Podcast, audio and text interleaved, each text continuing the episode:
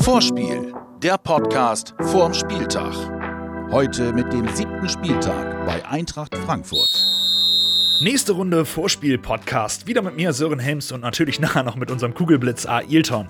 Und auch in dieser Woche könnt ihr von unserem Partner Umbro wieder einen coolen Preis gewinnen. Dazu später mehr. Aber jetzt sage ich erstmal, ich habe richtig Bock auf das Spiel. Du auch immer? Ich will einfach jetzt ja, loslegen, Fußball spielen und mit den Jungs auf dem Platz. Und da wollen wir dich und alle Bremer wieder sehen. Besonders nach der geilen zweiten Halbzeit in Dortmund. Schweres Spiel, kein Sieg, aber immer an den Punkt geholt. Ist man eigentlich zufrieden, Theo? Wichtig ist, dass der Abstand auf die Plätze, wo wir wollen sein, ist nicht größer geworden. Also nicht komplett zufrieden, aber auch nicht komplett unzufrieden.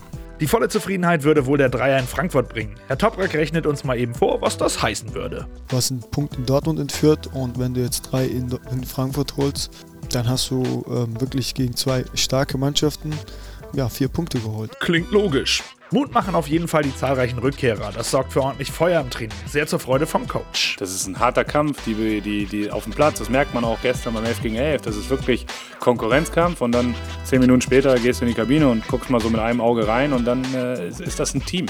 Und genau so muss es sein. Die schwierige Verletzten-Situation hat das Team sogar noch mal weiter zusammengeschweißt. Und wenn man diese Wir schaffen das zusammen Mentalität jetzt die nächsten Wochen mitnehmen kann, dann. Dann hat das einen riesen Mehrwert für die Saison. Und dann wäre ich sehr vorsichtig, uns zu früh in dieser Saison abzuschreiben. Weil dann ist da einiges möglich. Und einiges möglich ist auch in Frankfurt. Was erwartet uns da, Theo? Schwierige Aufgabe, aber machbar. Kurz und prägnant. Vielleicht nochmal der Coach ausführlicher. Auf was für ein Spiel können wir uns einstellen? Ein stimmungsvolles, glaube ich, auf jeden Fall. Ähm, weil zwei Traditionsvereine aufeinandertreffen in einem Stadion, was auch eine tolle Atmosphäre erzeugen kann, wozu unsere Fans mit Sicherheit auch einiges beitragen werden. Da bin ich mir ganz sicher. Dann wird es ein Spiel werden, wo beide Mannschaften, der, der Grundgedanke bei beiden Mannschaften ist ein offensiver. Äh, deshalb freue ich mich auf das Spiel und bin mir sicher, dass beide Mannschaften da auch ja, wirklich mit voller Offensivpower spielen werden. Also ein guter Gegner mit viel Offensivpower. Also wäre ein Unentschieden jetzt auch nicht so schlecht. Soll aber eher ein Dreier werden, oder immer? Ja, das ist unser Ziel, dass wir auch in Frankfurt gewinnen, ganz klar. Ich meine, bringt uns ja nichts, wenn wir da hingehen und sagen, so, schauen wir mal, was rauskommt. Dass es schwer wird, keine Frage. Am Ende des Tages wird man dann sehen, was wir bekommen, aber die Marschroute ist klar, wir wollen drei Punkte holen. So hören wir das gerne. Und jetzt hören wir unseren Coach in der Schnellfragerunde.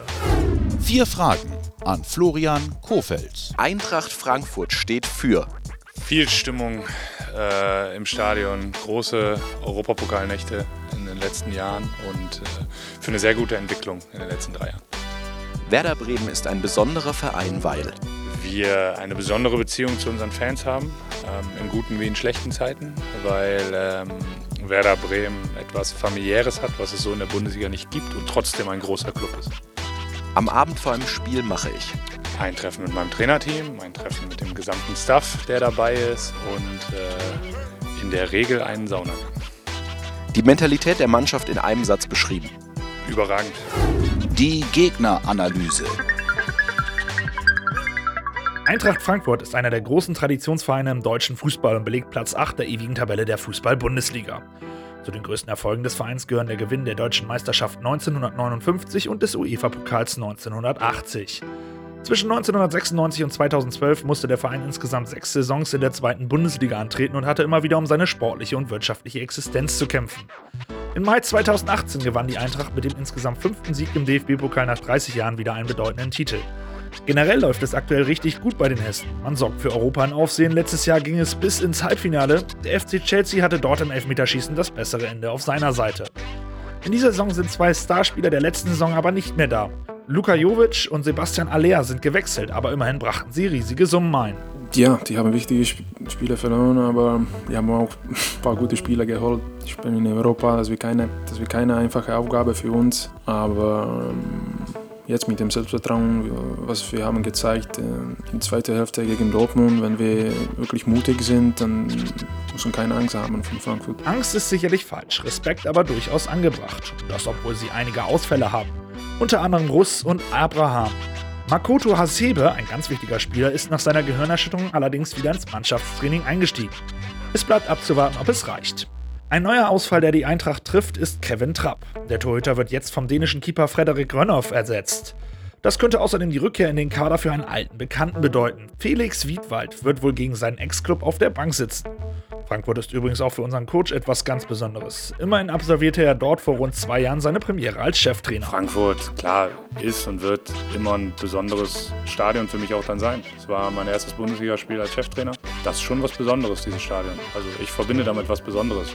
Das tue ich jetzt nicht mit jedem Stadion, auch weil Frankfurt auch von der Stimmung her was Besonderes ist. Und klar, da halte ich schon mal kurz inne, aber wird mich nicht daran hindern, äh, da gewinnen zu wollen. Richtig, in Frankfurt ist eine gute Stimmung, aber auch Werder ist ein besonderer Verein. Das hat auch schon unser Neuzugang Toprak gemerkt. Ich bin jetzt selten auf dem Platz gewesen und trotzdem fühle ich mich schon wohl.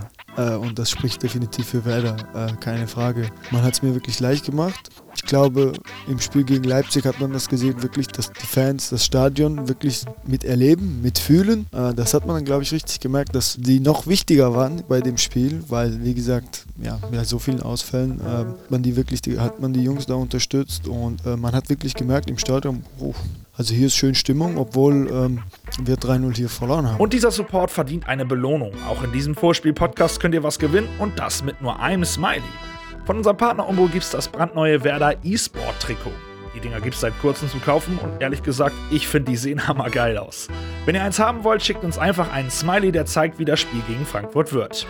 Und zwar an die Nummer 0174 668 3808. Wie gesagt, ein Smiley und schon könnt ihr das Trikot gewinnen. Viel Glück! Und für Glücksgefühle hat in dieser Woche unser Grosso gesorgt. Moin liebe Werder-Fans, äh, ich freue mich, dass ich den Vertrag bei Werder Bremen verlängern konnte und durfte und freue mich auf eine gemeinsame erfolgreiche Zeit mit euch. Alter Grosso, wir freuen uns auch. Du hast in den letzten Wochen echt abgeliefert, auf dem Platz, aber auch natürlich in unserem Vorspiel-Podcast. Ein cooler Typ, oder Theo? Grosso ist ein echt geiler Typ, wie wir entspannt nehmen die Situation. Okay, dann ich spiele einfach gegen Dortmund von Anfang an und wie, wie er das fast immer so gespielt hat. Also der, der macht das einfach super. Ja. Das Werder Lazarett. Und hier entspannt es sich endlich etwas. Klar, es sind immer noch viele Spieler verletzt. Osako, Augustinsson, Bartels, Füllkrug und Möwald. Auch für Kapitän Moisander kommt die Partie noch zu früh aber sonst sind alle bereit. Langkamp, Velkovic und Bargfrede bereichern wohl wieder die Bank und Ömer Toprak könnte bei der Rückkehr gleich wieder die zentrale Rolle in der Verteidigung übernehmen. Rein logisch gesehen, wenn er spielt, ich sage ja auch, er ist ein Startelf-Kandidat, dann muss ein anderer raus, der in Dortmund gespielt hat. Und das macht es schwierig, weil die Jungs haben das gut gemacht. Auch Theo kommt mit der Rolle als Innenverteidiger immer besser klar. Wie gesagt, jetzt mittlerweile ich habe ich mich schon auf die Position gewohnt, dass ich, wenn ich den Ball nach vorne spiele, dann äh, ich darf nicht weiter, äh, weiterlaufen. Ich muss auf meiner Position bleiben und eine Verantwortung haben. Also rechts vielleicht doch wieder lang und Theo bleibt und spielt mit Ömer in der Mitte. Aber auch Grosso war richtig gut. Das wird nicht einfach für den Coach. Die anderen beiden haben das richtig gut gemacht und auch die anderen vier, muss ich eigentlich sagen. Ähm, die ganze Kette plus der Verbund davor mit Nuri. Ähm, und von daher ähm, sind das schöne Probleme, die ich jetzt habe. Und auch ungewohnte Probleme, die ich jetzt habe, zumindest in diesem Jahr. Aber äh, sehr positiv, freue mich sehr. Spaß mit Fakten. Die Statistik. Bei einer Statistik hält Werder die rote Laterne. Die durchschnittliche Höchstgeschwindigkeit der Spieler ist bei den Bremern am niedrigsten. Was hältst du davon, Coach? Also es gibt ja, es gibt ja immer verschiedene Dinge da. Ne? Also ihr kennt ja, mein, mein Lieblingssatz ist ja immer, wer viel läuft, läuft viel falsch wer viel schnell laufen muss, zumindest nach hinten, hat halt auch schon in Probleme gekommen vorher. Also ich halte nichts von solchen Statistiken. Das ist die wichtigste Statistik ist, wie das Ergebnis ist am Ende. Und da konnte man in den letzten drei Partien gegen Frankfurt sieben Punkte sammeln. Gegen die Hessen gab es in der Geschichte aber auch schon eine 2 zu 9 und eine 0 zu 7 Niederlage. Zusammen mit zwei Spielen gegen Bayern die Rekordniederlagen für Werder. Wichtig ist für die Bremer die Rückkehr von Milad Rashica. Immerhin ist er in 2019 der beste Scorer und der beste Torschütze von uns. Etwas, was die Grün-Weißen die Saison bisher noch nicht gut verteidigt kriegen, sind Kopfbälle. Sieben Gegentore per Kopf. Kein anderes Team sonst kassierte mehr als drei. Gerade deshalb ist Frankfurt ein sehr gefährlicher Gegner. Die Hessen lieben es zu flanken. 106 Mal wählten sie dieses Mittel aus dem Spiel heraus in dieser Saison. Eindeutiger Liga-Höchstwert. Falls es aber am Ende so läuft, wie wir uns das wünschen, könnte es Claudio Pizarros 100. Bundesligasieg mit Werder werden. Und das passt tatsächlich ganz gut, denn am Donnerstag war in Bremen ja Feiertag. Nee, nee, nee, ich meine nicht den Tag der deutschen Einheit, es war Claudius 41. Geburtstag. äh, Feiertag für Werder Bremen, für Claudio. Ja, es ist Wahnsinn, wenn man sich die Zahl überlegt.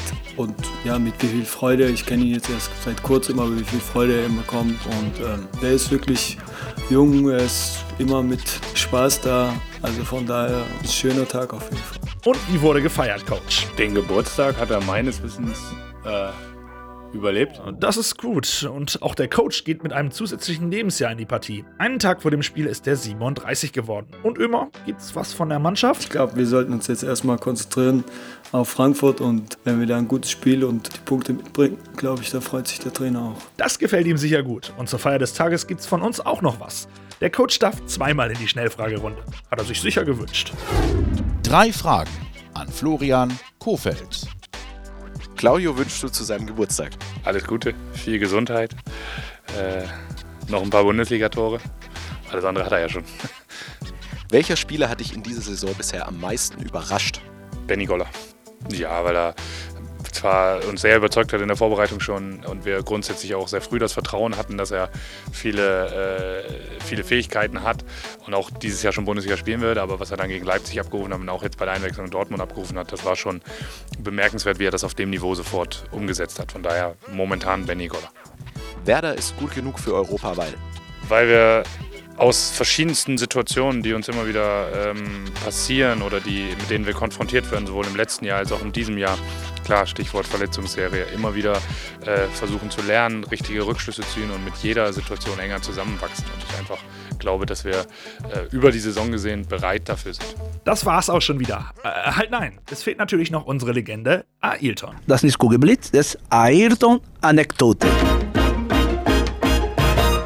Von meiner Seite in Frankfurt ist immer Tor gemacht. Und äh, ja, es ist so. Es ist immer schwer in Frankfurt, aber äh, ich glaube von 2002 habe ich ein schweres Spiel für mich. Das ist so kalt in Frankfurt und es geht nicht so viel gelaufen. Ist so unglaublich, wir in Deutschland spielen, wenn die Temperatur ist so kalt. Aber es ist immer, immer gute Spiele gegen Frankfurt ja, und ich bin sehr, sehr optimistisch. Werder Bremen ein bisschen clever Spiel auf dem Platz, warte für ein bisschen von Frankfurt und dann kann man ein bisschen Kontra spielen. Habe eine, von meiner Meinung, das ist eine gute Chance für äh, nach Hause mit äh, drei oder ein Punkt. Das ist auch gut für, für Werder Bremen. Vorspiel, der Podcast vorm Spieltag. Jetzt abonnieren und keine Folge mehr verpassen.